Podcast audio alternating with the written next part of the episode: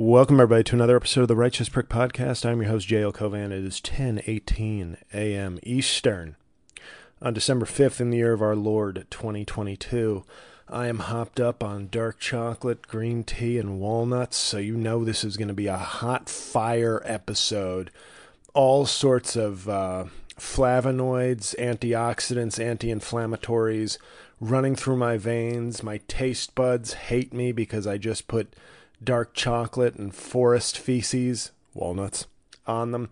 But yeah, let's get to this episode. Uh, work is still slow, uh, both comedically and uh, legally. So I'm just, uh, you know, I don't want to call my shot here like Babe Ruth or Jake Taylor in Major League, but um, it just feels like 2023 the money seems to be I don't know. I hope not, but I feel like I could get laid off in 2023. And it's not just me. I feel like there could be like sizable layoffs. Maybe I'm wrong, but when you enter your fourth month without billing an hour at your law firm because work is so slow, uh, I think that's bad harbinger for the economy. I think people I think a lot of businesses, big businesses and things are, are holding off on mergers and lawsuits and bankruptcies and whatever else it is. No, not bankruptcies, but because uh, you know, I feel like legal costs and legal work is sort of a canary in the larger economic coal mine. And I work for a very large firm, and, you know, I've had stretches of like two weeks off over the course of my three plus years of employment. But, oh, and by the way, um, if I make it to the end of the year, it'll be the longest I've ever held one job in my life that wasn't comedy, where I've never held a job because um, I'm an independent contractor and um, fluffer basically in the comedy business. But um, yeah, I, I, was three years, four months at the DA's office when I got out of law school, and this job uh, I started the last week of August. So if I make it to January 1st, it will be the longest I've ever held one job. So how about that? History in the making, folks. And it's only been the most stressful time in my life because by some miracle, seven months after I started that job, my comedy career uh, made a rapid turn um, before rapidly turning again uh, to a fiery descent, um, which is where we are now. We are in the rubble and wreckage of Flight JLC. uh, the um, I got a, I got a bunch of stuff I want to talk about today. Uh, what should we start with, guys? Good news or bad news? Just kidding. It's all bad news. No, there's good news as well. The Lord is risen. Have you not heard the good news? Well, you just did. Boom. Faith Talk with J.L. Cauvin. You can hear it on SiriusXM, the Catholic channel. Uh, I want to give you some good news first. Okay. This weekend, I saw the third edit of Half Blackface.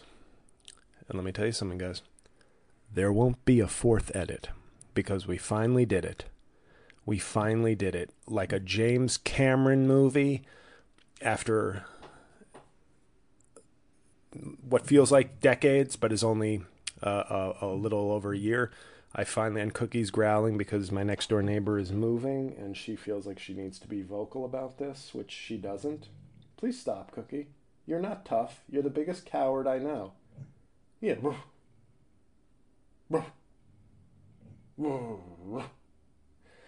Anyway, Cookie's voicing her displeasure at the noise in the hallway, as she as she does. Um, but it's done. It's not done in terms of artwork, closing credits, like all that stuff, but it is done. I have seen and approved a final edit for content. And uh, I gotta say, I don't want to boost it too much because we all know how I feel about the greatest set anyone on planet Earth has ever had, and that was, of course, October 23rd, 2021, at the Triad Theater. The first taping of Half Blackface, which will be the album, was the, uh, you know, I would argue it was the greatest set in comedy history, certainly in my career. Uh, but having seen the video for Half Blackface based on the May taping, I've watched that set I think seven times.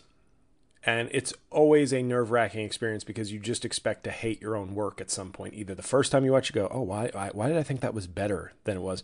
But especially when you're like watching for nitpicking on the seventh viewing, you just expect to sort of be like, "Okay, it's it's well, hopefully people aren't bored of it. That you know, hopefully the people who haven't seen it, which is almost everybody, uh, loves it as a fresh take. But I certainly fucking hate this thing now that I'm now that I've seen it so many times. I can't wait to move on.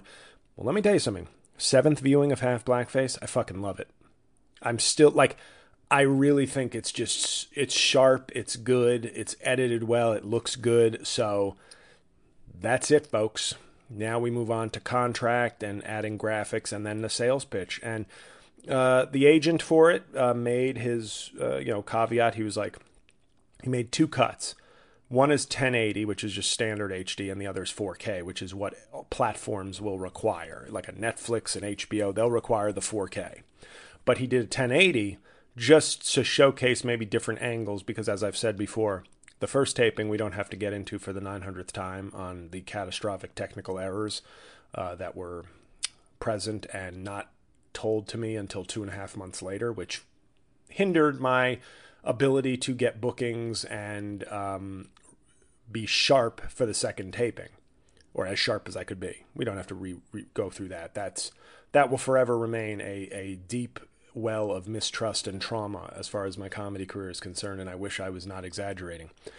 But um, you know, when it's the biggest night of your comedy career and, and it goes well, and then somebody doesn't tell you the truth about it for two and a half months, sits on the fact that the and, and you could have booked gigs and produced it a reshoot sooner after a tour of gigs, it sort of hurts because it's, it's it's literally insult to injury, and um, but the second taping had a camera snafu as well. So we were limited to one show, obviously because I don't sell fucking tickets, and two cameras instead of three. So it took some some real technical savvy to make the edits, um, which is sort of why it was maybe a little longer than it should have been. Um, once again, presented to me as a I don't know why it's taking so long. Well, now I know because I'm you know now I've gotten the information from the from directly from the source and realized it was because it was a harder technical pull because of the limitations from technical errors. So they used the footage to create like different angles and stuff, but they could only do that at a 1080. So if this ends up just going to not, you know, being sold by like, you know, Amazon Video and iTunes, then we may use the 1080 but if it goes to a platform, we will use the 10, the, the 4K.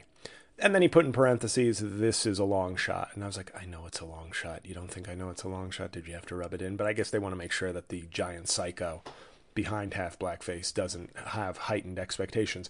But I think listeners of the Righteous Prick podcast know JL couldn't have lower expectations at this point.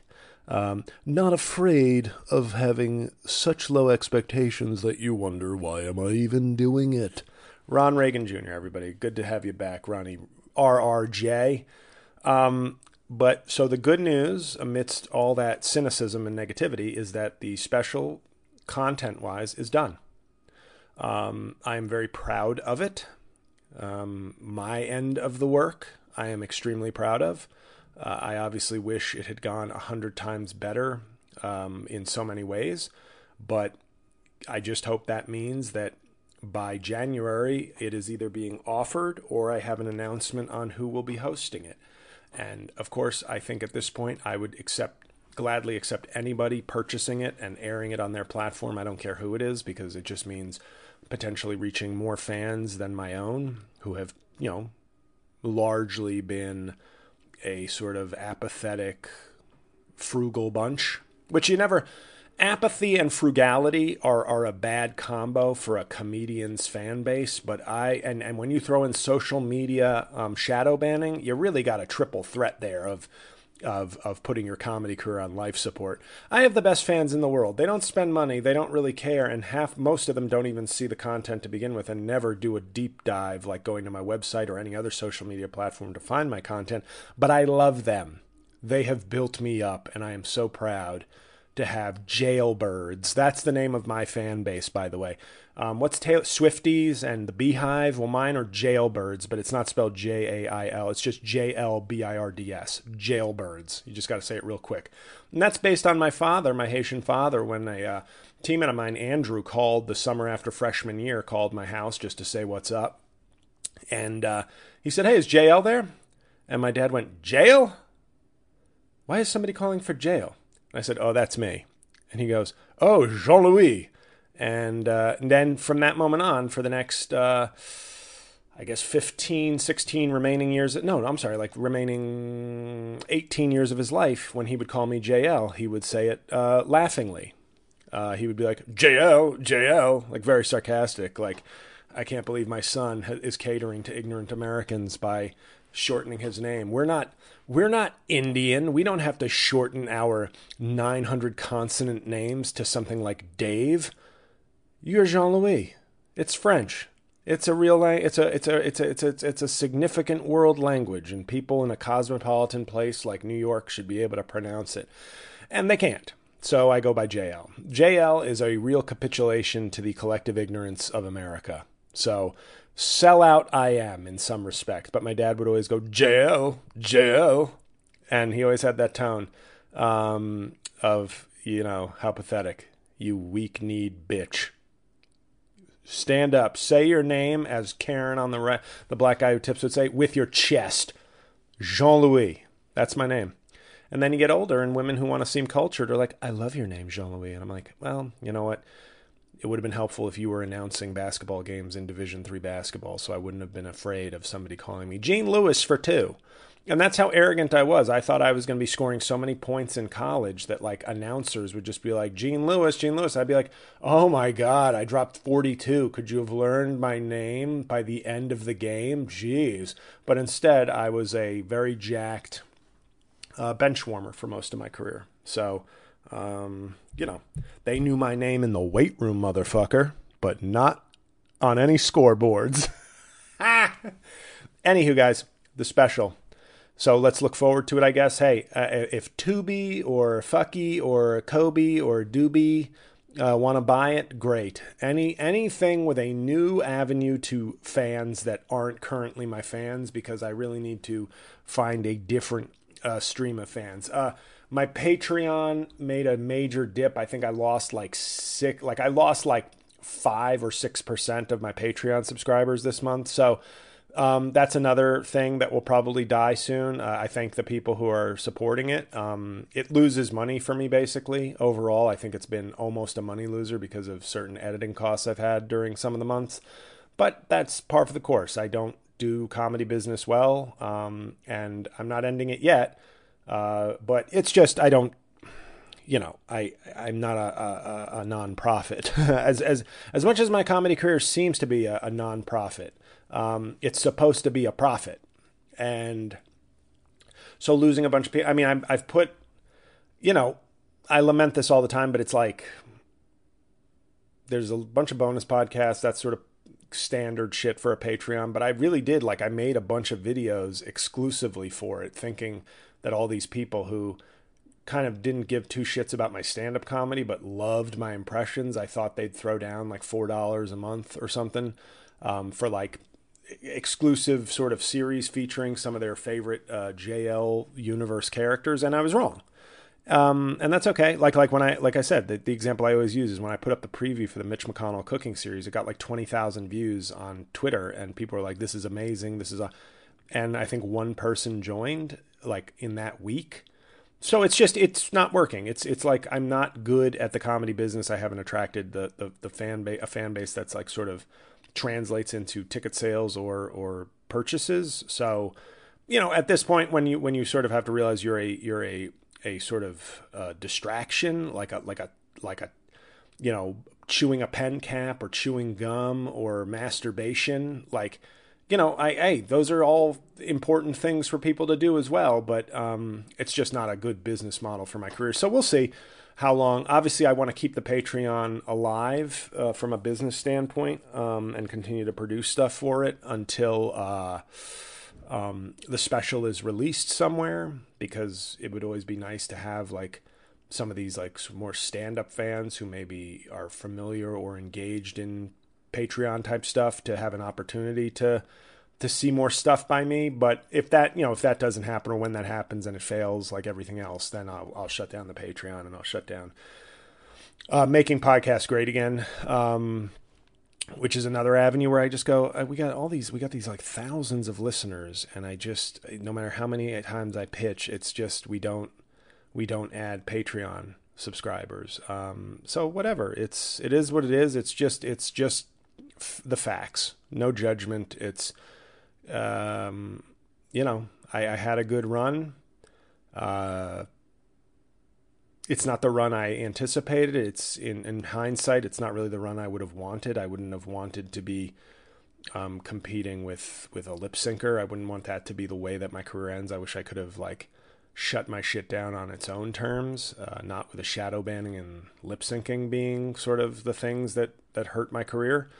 Um, but hey, that's that's what it is. So uh, that's the way I announce good news, guys. It's like 30 seconds of good news and 14 minutes of. But even despite that good news, um, you know, my comedy career is responding to the chemo, but we're still going to have to amputate your heart.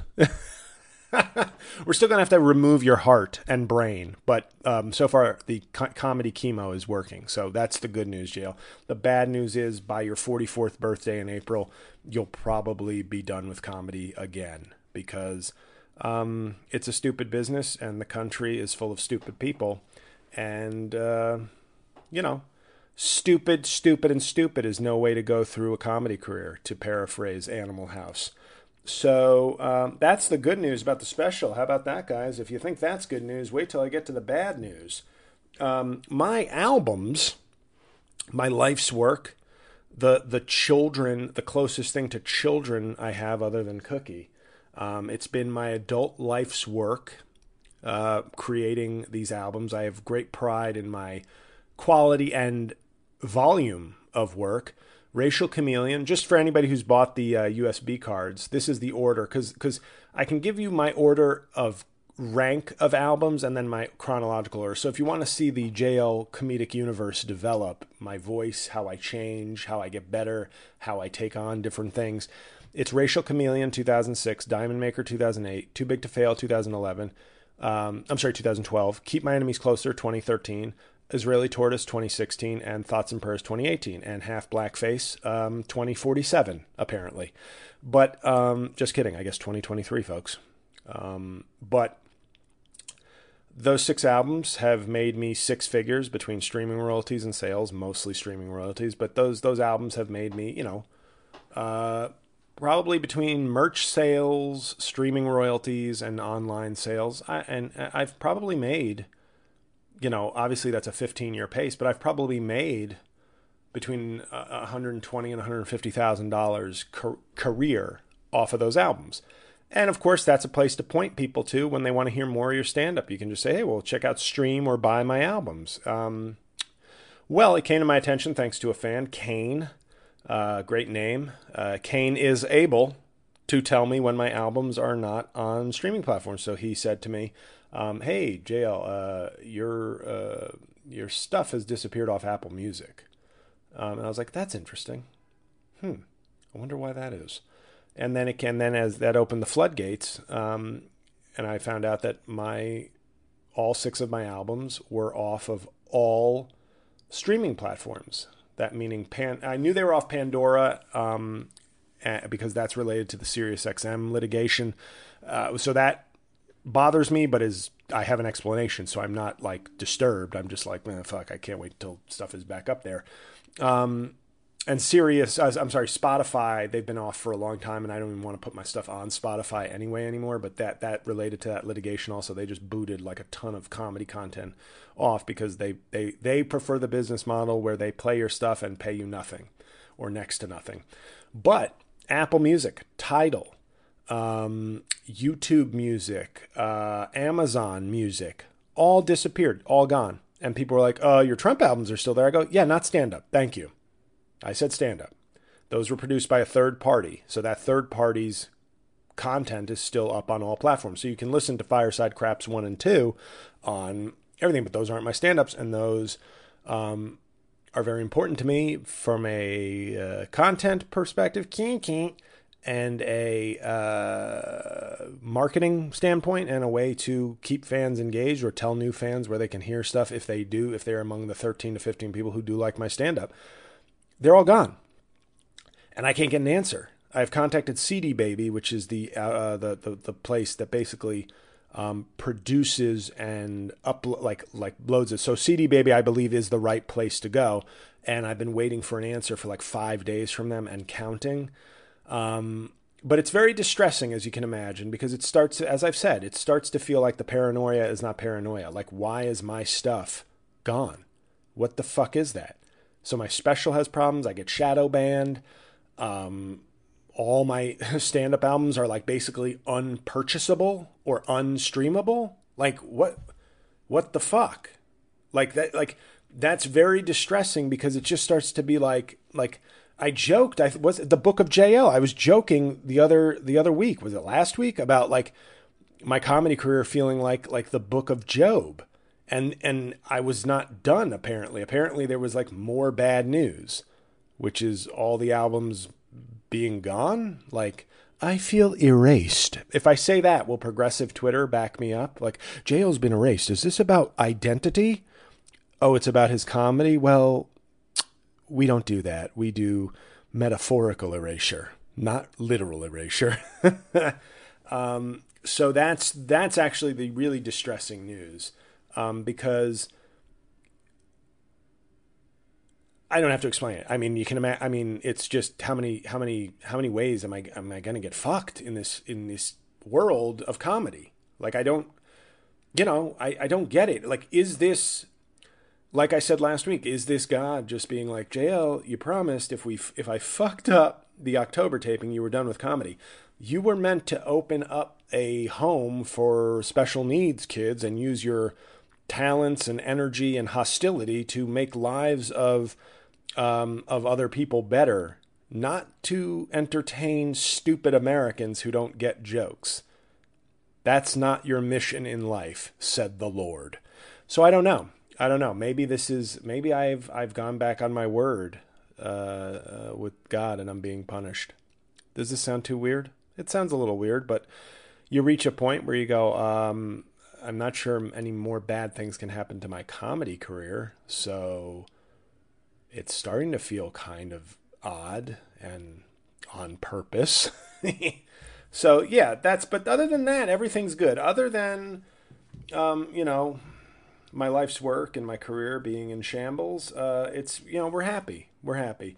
Did I mention my Patreon? Hey guys, go check out patreon.com slash jlcauvin. This is the time to do it in case I end it, because out of spite, I'll fucking destroy all the content I made on the Patreon just to be like nobody gets to see it. I will I I will cut off my head to spite my face. Weak people cut off their nose to spite their face. I'm a spite king. I'll cut off my head to spite my ear. That's how spiteful I am. So this Patreon content will vanish. I will do that. I will take my Patreon content like a Texas mother hearing messages from the beyond, and I will drown my toddler content in a river in Texas and until I become a national true crime story. JL Jean-Louis Cauvin, originally from Louisiana, moved to Houston and started hearing voices from the devil saying, quit comedy. It might have been God, actually, because nobody liked his comedy. So it might have been the Lord sending that message. But either way, he eventually drove into a lake with his six albums and the six master copies of his albums now that they've been taken off of streaming uh, platforms and all his Patreon content on a USB drive. And he drove it into a lake and was heard screaming, The Lord wants me to kill my babies and he swam out of the lake. And a passerby noticed uh, the car, uh, a Tesla, because he believed in clean energy, bubbling into the lake and called the police. And when the police dragged it out, we called detectives from, from Comedy Central who were able, through forensics, to discover that in fact it was Patreon content and it was no longer because of the water it was no longer salvageable. So he had murdered all his patreon content and the six masters. He had broken the cds so they were dead before they had an opportunity to drown in the houston lake. But he is now being held on charges of comedy infanticide and um, will be arraigned shortly in a a Houston courtroom for, for comedy slaughter. It's a very sad ending to this story, and we will keep you updated with more news as we receive it. Back to the studio, Jim. Well, that was crazy. Wow. He really puts the laughter in manslaughter. Too soon, Deborah? Okay. Well, coming up next dogs, man's best friend, or fuck buddies? You decide. Okay, guys.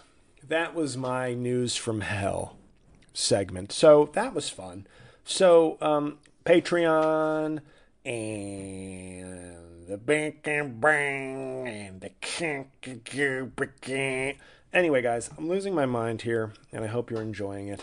But um, I do have some shows coming up. I just and, and what's weird about me is is now I had a show on the Upper West Side. Um, where in the hell are you from, Johnny? Upper West Side. Ghostbusters 2, guys. Look it up. Good movie. Very underrated. Um, but I had a show on the Upper West Side. It was a late show.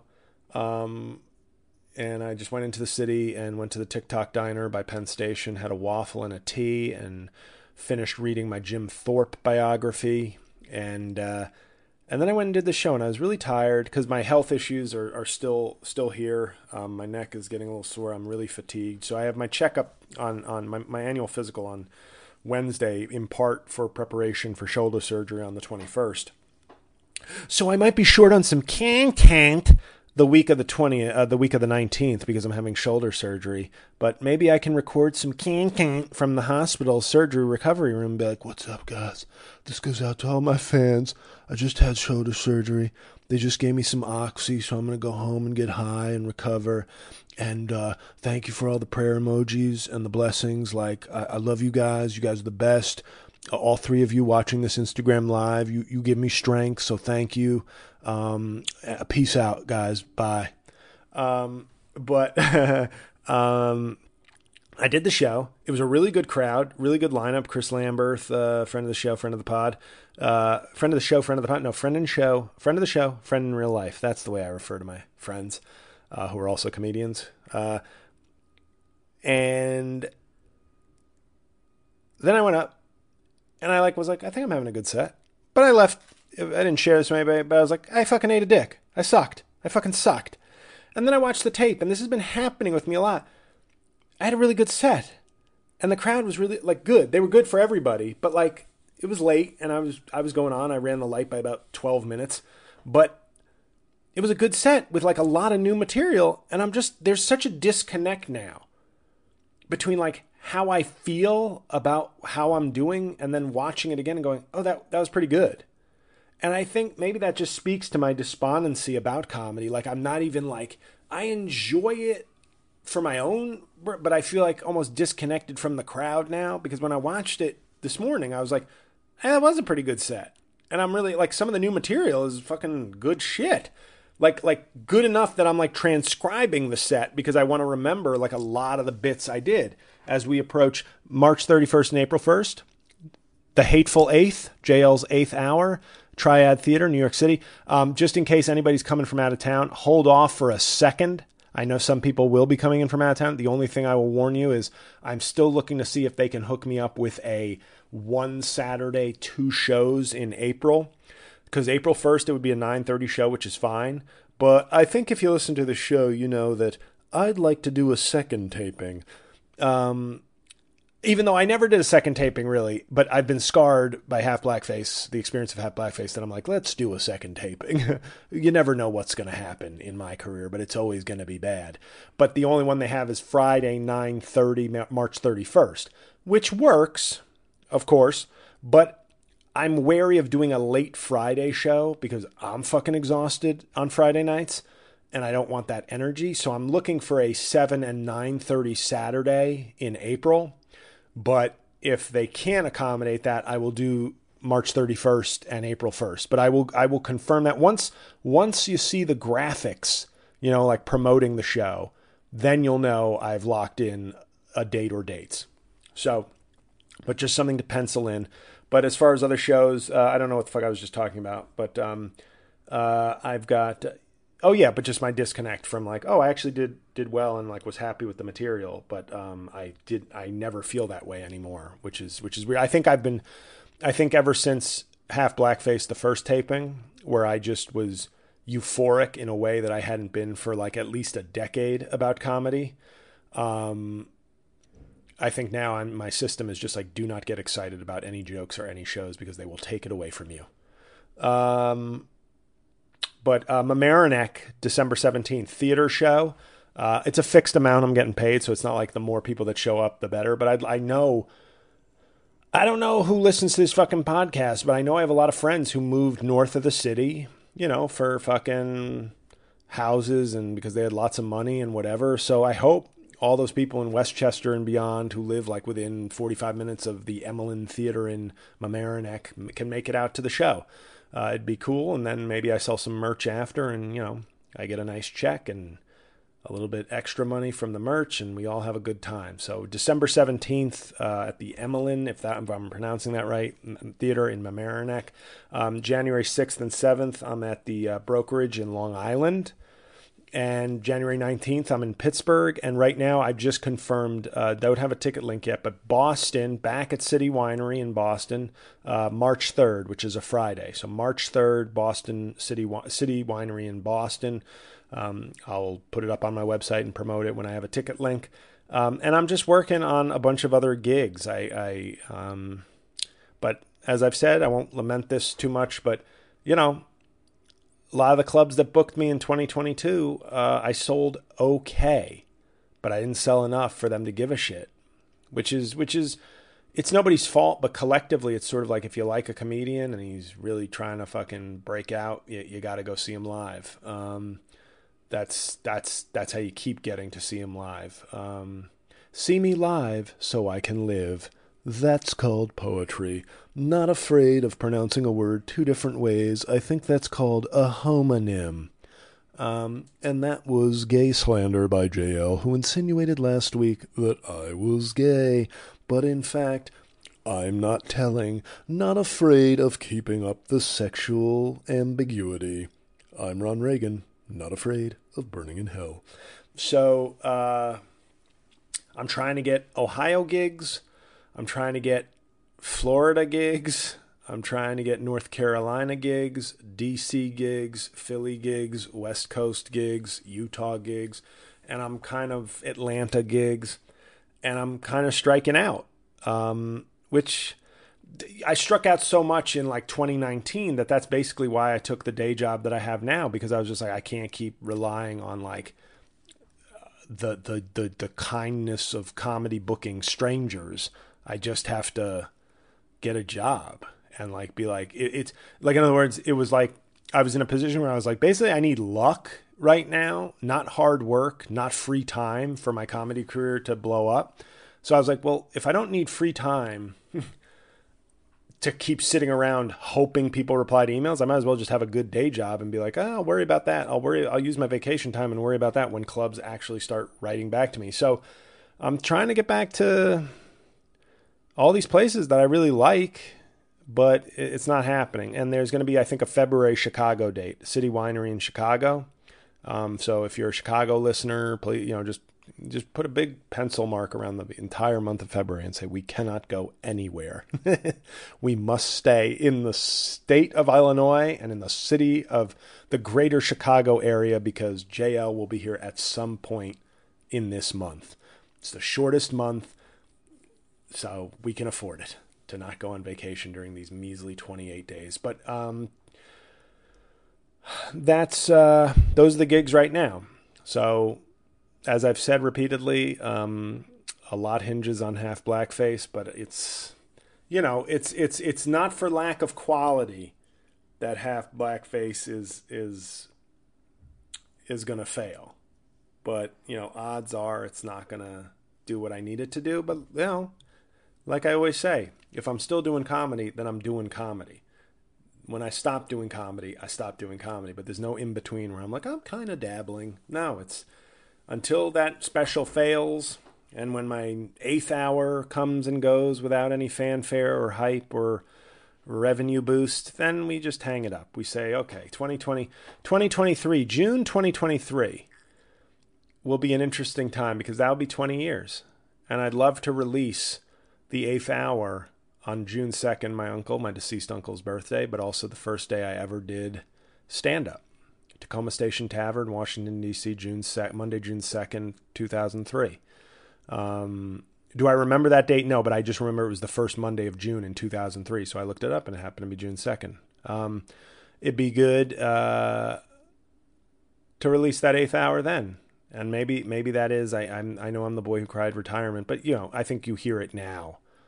This is a real this is a real um, moment. I guess the next few months or the next half a year will be a real moment for my comedy career because it's it's it's whether I have a career or not. That's all. It's it's not oh, I fucking hate as much as I bitch and moan. It's it's basically going to be, well, do I have a career or don't I? Cuz 20 years is enough time, especially with real concrete accomplishments, notoriety, press coverage, quality. That's that's an, more than enough time to assess whether you have a career. And if I'm looking at my my you know, if my 2023 projected income from comedy is like 39,000 bucks. Not to shit on that. I'm proud of that of every dollar I fucking make as a comedian, but that ain't enough for me to live as a full-time comedian, which means it's it's a wrap. And that's I'm not saying these specific dollar amounts to like make any kind of specific economic point. I'm just saying if after 20 years of hard work, of good quality comedy, of a varied skill set within comedy and a lot of followers and uh, uh, notice from from press and and success on different platforms in different ways. But if I still if if after that I can't sustain a career, then I'm I'm done as a I I, I refuse to be a part timer. I just have to do something else with my life. And and you know, as psychotic as this might sound, yeah, I might fucking try to write a book. Um, and make that my sort of passion project and put my my skills and and and and side hustle into that. Um, but I think stand up comedy will have will have run its course. I can't believe I'm saying that to a certain degree because I I, I can't believe that I haven't succeeded um, to the degree that I think I should. But but facts are facts, and as Ben Shapiro said, they don't care about your feelings.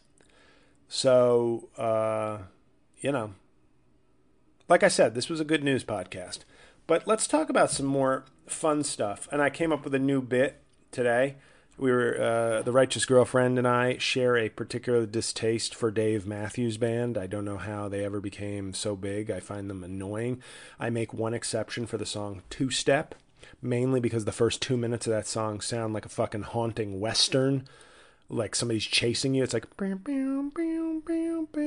like it's just it, I love I, I love the the beginning of two step and I put up with the rest of the song because I like the beginning so much. But other than that, I find it like I, joked with her and I got her to laugh, guys. I got her to laugh. Maybe that's why I'm such a good mood today.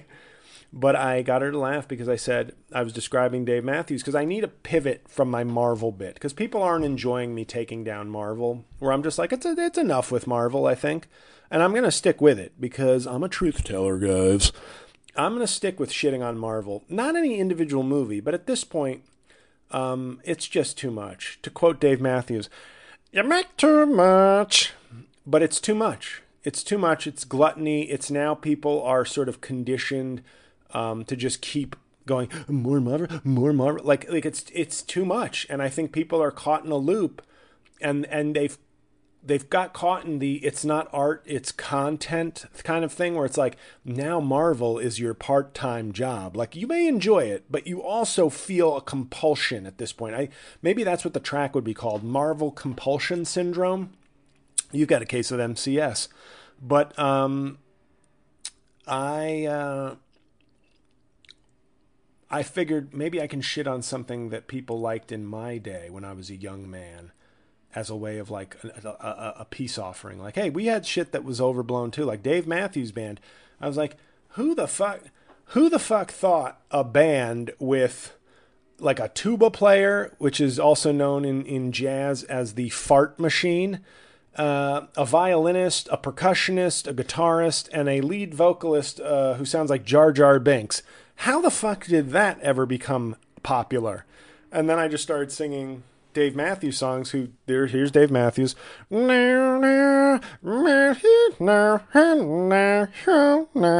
then I said, what if we just do uh, replace him with Jar Jar Binks? Not much of a difference. Uh, do to Missa do crash, crash into me. And I was doing that and had her laughing. So expect expect me as I fade into oblivion as a comedian to really lean into the the most annoying facets of my skill set. And uh, Jar Jar, you know, Dave Dave Binks will probably be the title of that track when I'm just like um, doing my Dave Matthews Jar Jar Binks roast, and people will laugh, even though if I were watching my own set, I'd go, "That's funny," but Jar Jar Binks is like 20 years ago, and Dave Matthews is like 25 years ago. Are we really that fucking hyped up on nostalgia? Speaking of nostalgia, The Righteous Girlfriend added uh, Wednesday to the uh, Netflix list, or as I like to call it, since I'm old school, the Quayway, the Q. Um, and I saw that Wednesday broke Stranger Things 4's record, Stranger Things season 4's record for like most hours consumed in a first week. So it's like technically it's had the most popular first week of any Netflix program ever. And I was just like, I'm reading my timeline and people are shitting on Tim Burton and blah blah blah. And I'm like, the Addams family was okay. Like it was okay. And I'm just like, but we are now the the key to entertainment at this point is and I think South Park did this with like Memba Berries. Remember that? That's really where we are. They they really nailed it with that because I feel like it's like, remember Addams Family? Yeah, I'll watch it. Here's my thing. Yeah, I saw the Addams Family because I was like 12 and 14, and it was just, oh, those are big holiday movies. I'm like, hey, I'm gonna go get some fucking gummy bears, some popcorn, and watch a fucking hour and 45 minute movie, kind of geared towards me and like my age group. And then at the end of it, I was like, that was okay. And then I went and saw the sequel, and I was like, mm, that was a little better. I actually liked the sequel better. They actually, was, if I'm not mistaken, Addams Family Values was like the first and only movie to ever attempt to make Joan Cusack hot. I mean, no disrespect. Uh, John Cusack, her brother, is a is an ardent follower of mine on social media and has shared many of my things. Um, but I remember just thinking Joan Cusack, she kind of has this like weird, annoying voice with a lisp, and she's like a good comedic actress. But then in that movie, she was like, "Oh, I have tits and legs." So they're going to get them in Addams Family Values. Um, and obviously the greatest the greatest holy shit moment though in, in Hollywood history. The greatest this is why Jamie Lee Curtis is a legend to me because in True Lies, it's the it's the greatest and arguably only Hollywood that dorky chick is actually a smoke show because for whatever reason Jamie Lee Curtis the wardrobe was so great in True Lies that it was like Arnold Schwarzenegger is married to her. Like she's like nerdy and annoying and like not hot. And then when she has to like do that, she's like smoking hot later in that movie when she like is and even and, and it's a great kind of pivot because Arnold it's you if you've seen True Lies you know what I'm talking about but that is the greatest like wait I completely believe that Jamie Lee Curtis is unattractive in the beginning of this movie and then I'm like that's the hottest woman on earth in the same movie, and it's convincing. Um, but yeah, True Lies. Whew. Great movie, True Lies. Great, one of Arnold's best for sure. And Jamie Lee Curtis, that's uh, I know people might highlight Halloween or whatever else, but to me, when Jamie Lee Curtis passes, and hopefully it's not for a long time, uh, I want like her in that dress with her slicked back hair in True Lies to be like the main photo that they post because if you can't jerk off to an obituary, is it really honoring the person? I say no. Anywho, guys. Um, oh yeah, and I also did I tell you last week? I can't remember if I said if this happened last week.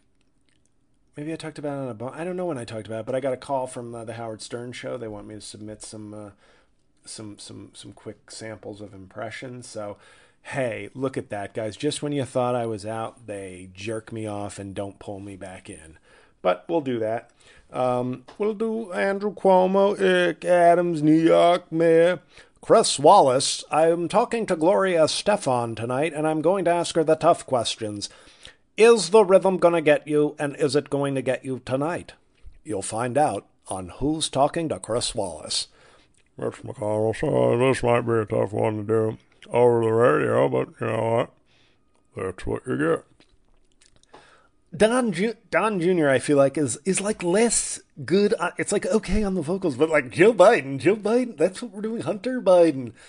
Uh, you know, so okay, so his dad loves him and he has a bigger dick than me, but like that's what we're gonna do. What about China? What about China, Hunter? Um, and then then I need to get into the. So, I won't say anything about the Jews because that's not okay but I will destroy the trans community. That is an itself. My name is Dave Chappelle, and I'm you know, so I'll do that, and then Mike Lindell, maybe Kavanaugh, I think is good, and Cory Booker. So I got to submit a bunch. Oh, um, Scott Pelley, this and more on 60 Minutes. Uh, no, actually, there is no and more, Scott Pelley. It's always the three stories. Don't call that the last minute because Andy Rooney died. We're doing the last minute. So when I say and more tonight, on 60 Minutes. That's what I mean. That's not really and more, Scott Pelley. That's like barely anymore. It's really just the three stories. So you don't have to say, just say this tonight on 60 Minutes.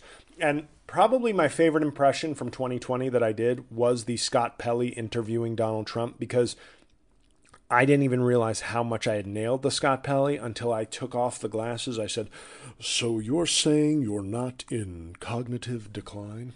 And it was like him reading the paper and then like even the righteous girlfriend laughed the next time scott pelley was on. He did the glasses exactly as i had done it not even quite realizing i was nailing it to a t. But yeah so we'll submit those to howard stern and we'll see if any if i get on for for you know some more appearances. As my friend and comedian john moses said um, when he was talking to me about he was congratulating me on my multiple appearances on howard stern and he just laughed. He said back in the day, you got on Howard Stern, you fucking sold out the next weekend, wherever you were and performing. And he's like, you, nothing. And I was like, yeah, that's that's my magic touch. I need your magic touch. Aerosmith Magic Touch off of Permanent Vacation. My favorite deep cut that nobody ever references because it wasn't a single or anything, but that's one of my favorite Aerosmith songs, Magic Touch. I need your magic touch. Don't you know? I got a feeling and I won't let go. Feel the fire. Anyway, um, uh, so I promoted shows. I've talked about Patreon. I've bitched a lot about everything. I talked about Dave Matthews Band and Jar Jar Binks. Miss a play too much. you do too much. Too much. Traffic jam. And yeah, and then it just merges. You can't tell if I'm doing Jar Jar Binks or Dave Matthews. Um, crash into me. Anyway, that's Dave Matthews and Jar Jar Binks, two malfunctioning robots. Oh no, is the is the Dave Matthews machine breaking?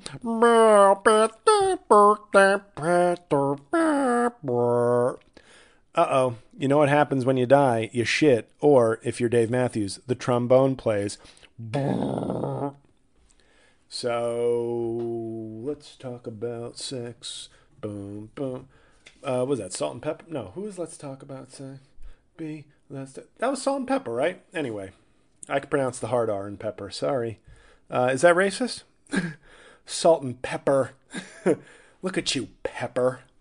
Um, well, pepper is like a black spice, so it really does sound like a surrogate for a a proxy for a racist slur. Anyway, we'll throw that into the next special that nobody will buy. Anywho, guys, I got one review, and I got to recap my uh, my uncle adventures with my nephew. My nephew has uh, had a soccer tournament um, with his club team in California because cl- soccer club teams not afraid of bankrupting families for the possibility of getting a college scholarship for their child. Um, and because nobody could chaperone him, uh, he basically had to had to say no. So my nephew, ever the negotiator, basically was like, "Well, since I can't do this trip for many thousands of dollars, could you like hook me and my friends up with a uh, like we'll go to a football game?" So we went to see on my brother's dime. I covered snacks because a good uncle, and and uh, the Lyft rides. But uh, I took my my nephew and three of his friends to uh, the Giants game yesterday, which in the in classic JL Jinx fashion ended in a tie. So nobody won. We went to the game and no one won. I'll tell you who won the concession stand guy because I got to give MetLife Stadium its due. Simple concessions. You go to Yankee Stadium, it's a fucking farmers market, it's a four-star Michelin restaurant. It's it's you're like, is there a hot dog anywhere in the stadium? Well, we have uh, tofu uh, sushi rolls. Mm, hot dog? Oh yeah, there is like a there's a homeless man with a with a dirty water uh, basket selling hot dogs uh, yeah, on, on section five million and three. Oh okay, I'll go there for my traditional baseball snack. Well, MetLife, it was just here's your Mrs. Fields cookie stand. Here's your food. One just sells pretzels, hot dogs, peanuts. The other sells hot dogs, hamburgers, pretzels, peanuts. There's one nacho stand, which even that I could get rid of. And, you know, your beer and sausage. And it was just like, boom we've simplified. Now I was in the cheap seats, which I'm, there really are no cheap seats, but it was a pretty good view. You can see I posted on Twitter and Facebook. I think my my my shot of the field, but um, I just appreciated the simplicity of the snacks. The hot dogs were good. The pretzels were good. I had two cups of hot chocolate because I was cold and I'm a bitch, as well as a child. Um, ran into a, a, former coworker from the Bronx DA's office there with his with his son. It was very very nice to see him. Uh, and it was a it was a fun day, and it ended in a tie because wherever I go, um, nobody wins. Like the last time I, I went to a baseball game for the first time in three years uh, this year, and the Yankees were no hit for the first time in 19 years. It's the only baseball game I've been to since like 2018. They got no hit. First time in 19 years. Pretty crazy. And then I go to a, my first football game since 2012. I went with an ex girlfriend to Giants Steelers in 2012. I don't remember what happened, but they won, and uh, that was a fun that was a that was a fun day and night. Uh, and then uh, the game before that, my last game before that was uh, the tackle that N word game at Heinz Field. If you're familiar with my blog, in 2009, the last time I saw a Pittsburgh Steeler game in Pittsburgh, 2009. My brother and I had gone for like three years, four years in a row. Haven't been back since. For him, it has to do more with family. For me, it's because I don't like going to stadiums where people yell out racial slurs. Um, so I was already souring a little bit on the football before Kaepernick, but once they blackballed Kaepernick, uh, that was it. But obviously, I'm allowed to chaperone my nephew. We're not going to deny the children for wokeness, okay? When I'm taking my nephew, wokeness dies. That's my spin on Ron DeSantis. But uh, we sat there and it was a tie, and then we got a, a, lift back. We had to get the Lyft XL for all of us. And uh, I got to say, being the cool uncle, you try to be the cool uncle, but this is why being a cool parent is a bunch of bullshit. If you're a cool parent, you're a bad parent. I said it because I kept having to tell these kids take their feet off the seats in front of them, and I'm not one of the I'm not one of those people. I'm like, I don't care if every fucking animal in here puts their dirty feet on the handrests and seats in front of them if they're empty. Those are somebody's seats that they paid like a hundred dollars or two hundred dollars for. So like no. So I had to scold them a couple times, and I was like, "Come on, man, not while I'm like just take." But but eventually I gave up, and maybe it was because I didn't want to be like the nagging uncle, and that's that's like the pathway to trying to being a cool parent. But I was just like, no, stop.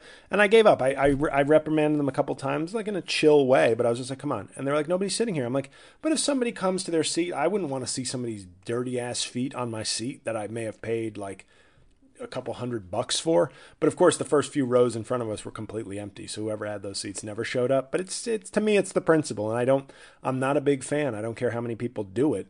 I feel like putting your feet up on subway seats or, or train or bus seats or taking off your shoes at a fucking movie or putting it's it's all fucking disgusting. It's just like you know, and that's what I always say when people go, oh, oh, I'm not hurting anybody. I go, is that the standard now for proper social behavior? I'm not hurting anybody, so I can fucking, you know, hey, it doesn't hurt if I fucking wipe my ass on your seat. You can wipe it off. Okay, well, that's that's at some point at some point, decorum matters whether or not you're causing bodily or emotional injury to somebody. That's that's my that's the way I live my life, and that's the way I will die. Doing things the right way and failing at life and comedy.